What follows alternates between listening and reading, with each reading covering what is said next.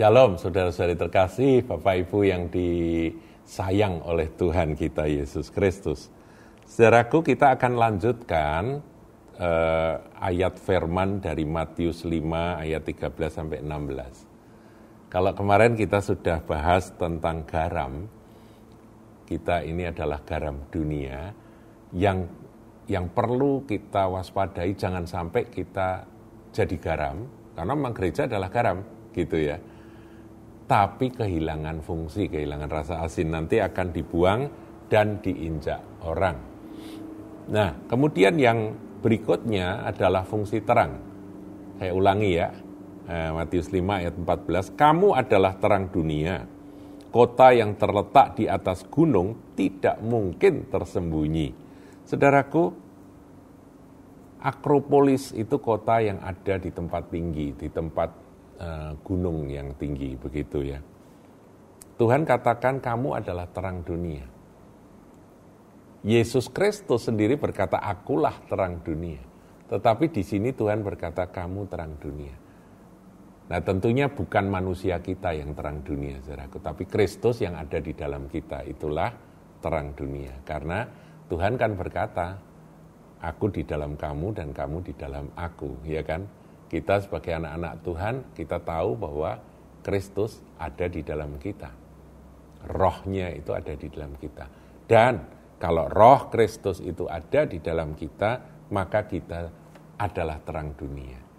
Terang dunia yang 3,5 tahun lamanya ada di atas muka bumi itu sudah menyelesaikan bagiannya. Tuhan Yesus sudah selesai. Tetelestai, saudaraku ya. Dan dia sudah naik ke Sorga. Nanti dia akan datang kembali. Nah, sekarang tubuhnya inilah terang dunia.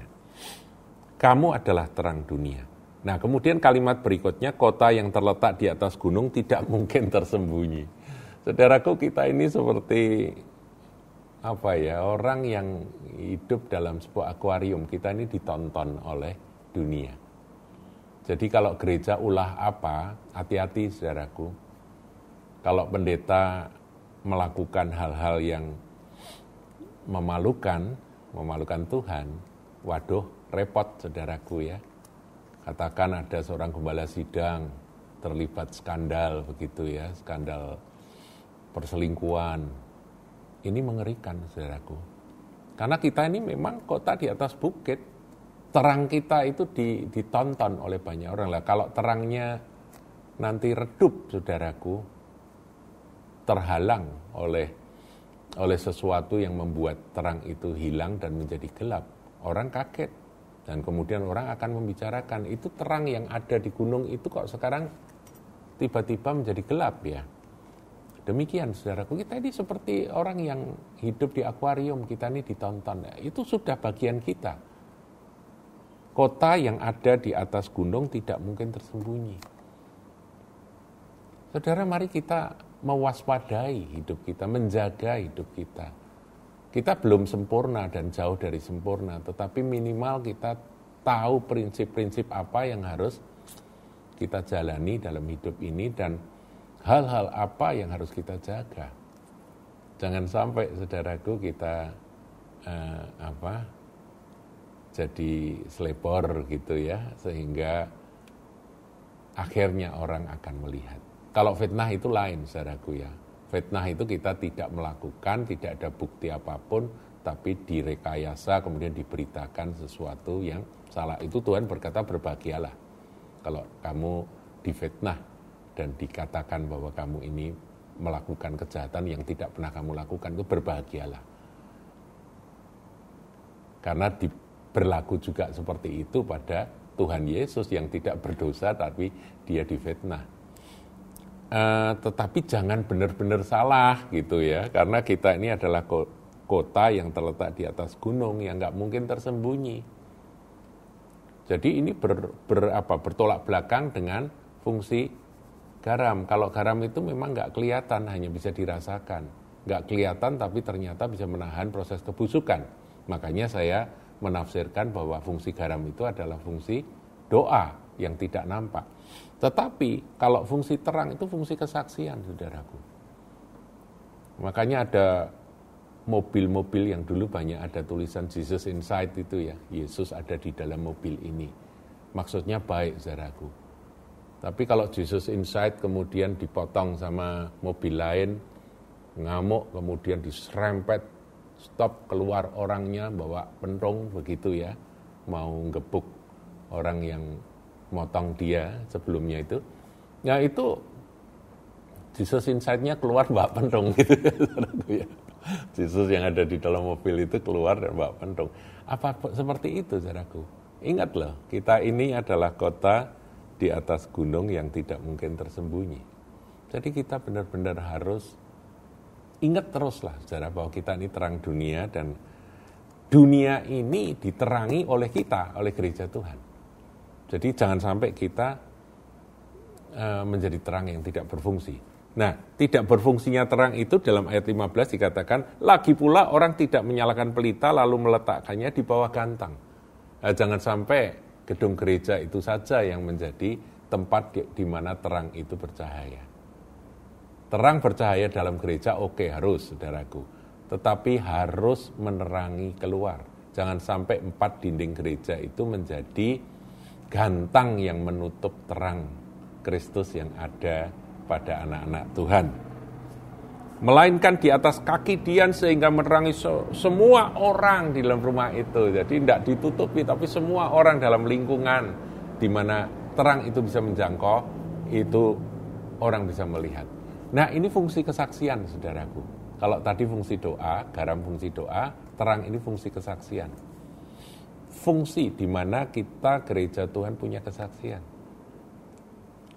Kalau gereja kita memberi makanan kepada mereka yang lapar, itu adalah fungsi kesaksian, saudaraku. Itu bagian dari fungsi terang. Kalau anak-anak Tuhan berbuat baik kepada orang-orang yang lemah, orang-orang yang membutuhkan, itu fungsi kesaksian. Fungsi doa ada, fungsi kesaksian ada, saudaraku ya. Ayat 16, demikianlah hendaknya terangmu bercahaya di depan orang. Jadi terang itu harus dilihat oleh orang. Tapi ini bukan pencitraan, saudaraku ya, bukan. Tapi memang keluar dari dalam, memang terang itu memang kerjaannya adalah menerangi orang. Supaya orang lain melihat terang itu, gitu ya. Mereka yang sedang dalam kegelapan, mereka akan melihat terang itu. Dan terang itu adalah Kristus. Kita adalah wakil-wakil Kristus yang membawa Kristus kepada dunia ini. Nah itu seperti visi dari gereja Kahal ya saudaraku, membawa Kristus kepada dunia, membawa terang itu kepada dunia melalui apa? Nah ayat 16 dijelaskan, supaya mereka melihat perbuatanmu yang baik. Jadi perbuatan baik ya, good deeds itu, perbuatan baik itu benar-benar dilihat oleh mereka. Sekali lagi bukan untuk sekedar pamer atau pencitraan, bukan. Tapi asli keluar dari hati kita. Saudara menolong orang, membantu mereka yang lemah, saudara memberi makan pada mereka yang lapar, memberi pakaian pada mereka yang telanjang, yang nggak punya pakaian. Kita lakukan itu karena kasih Kristus ada dalam diri kita, dan itulah fungsi terang dari gereja Tuhan, fungsi kesaksian dari gereja Tuhan melalui perbuatan baik. Ya, berapa waktu yang lalu kita membahas tentang bedanya iman dan perbuatan ya. Itu Paulus vs Yakobus. Saudara bisa ikuti itu kalau belum dengarkan. Itu penting untuk dasar. Tapi di sini, saudaraku, kita tahu bahwa setelah kita menjadi milik Kristus, perbuatan baik itu adalah bagian dari terang yang tidak boleh hanya tertutup gantang di dalam gedung gereja saja. Harus keluar, dan keluar supaya mereka melihat perbuatanmu yang baik. Enggak peduli mereka itu orang Kristen atau bukan Kristen, mereka itu orang kafir atau orang ateis atau orang agama lain, mereka enggak peduli, saudaraku. Mereka akan melihat perbuatanmu yang baik dan memuliakan Bapamu yang di sorga.